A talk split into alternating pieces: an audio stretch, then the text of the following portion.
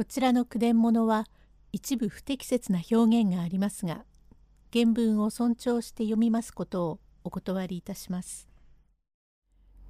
塩原太助小日物語にじゅういち。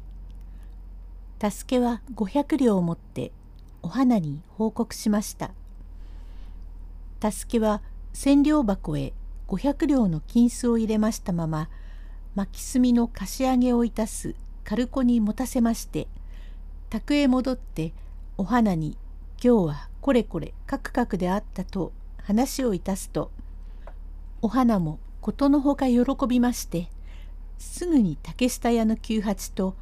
四つ目の藤野屋へ人をやって呼び寄せ、今日山口屋でこれこれだと申す話をいたすと、久八は「それは太助さん、いらねえ地着じゃなかったか。くださるものは夏もおこそでということがあるのに、おめえが働きで儲けたのだから、もらっておいたって司祭のねえ金じゃねえか。」藤野屋「いや、久八さん、そうでねえ。山口屋がみんな持って行けと言ったのも感心だが、太助殿がいらねえと言ったのは、君と芯は船と水のごとしと言った言葉の通り、思えば思われるというのが義理人情というものだ。この間も言う通り、この度の仕事は思うずにあたって手柄には違えねえが、軍令には外れているのだ。実は山口屋がけしからんことだ、先祖の位牌と大金を預かりながら、無断で野州組んだりへ行くという法はない。この後も店の者がこれを手本に掛先から伊豆へ炭を買いに行きましたと言った時に、助けはいいが手前は相ならんという小言も言われまい。そこで法は法で正さにゃならねえところだが、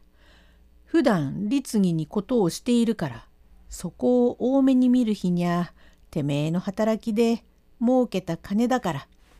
みんな持って行けというのは当たり前な言葉で、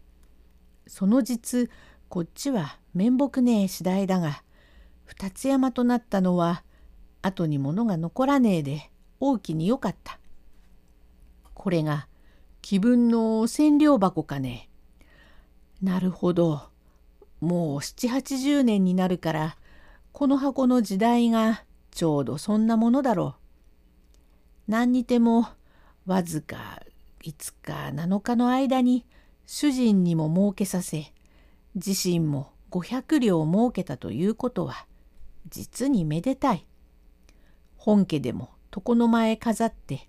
商い神の恵比寿の御事を祀った潜みに倣って、神棚へ、おみきでもあげて、心祝いに店の者へ酒でも飲ませ、明日はわざと赤の飯でも炊いたらよかろ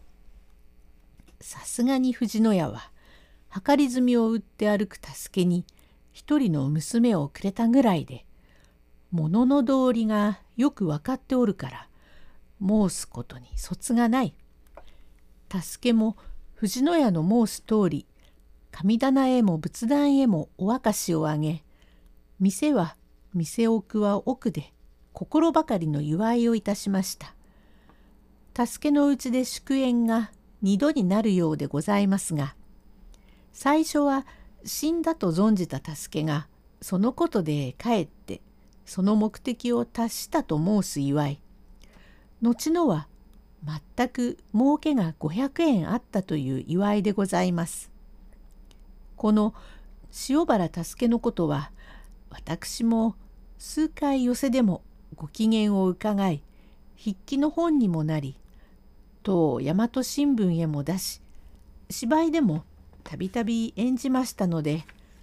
その人となりは子供種もご案内でございますが、生まれはれっきとした武家でございますが、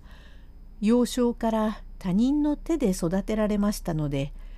見たいと思うことも食べたいと存ずることも遠慮いたし、あれが欲しいと存じても忍びましたのが、いわゆる習い生とやらで、堪忍と申すことが常になって、おばのおかめが無慈悲もこらえ、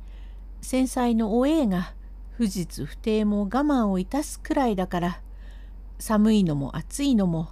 眠いのも空腹もさのみ苦にもならず、知らず知らず堪忍のできるよう心根が固まったので、歌に雨に伏し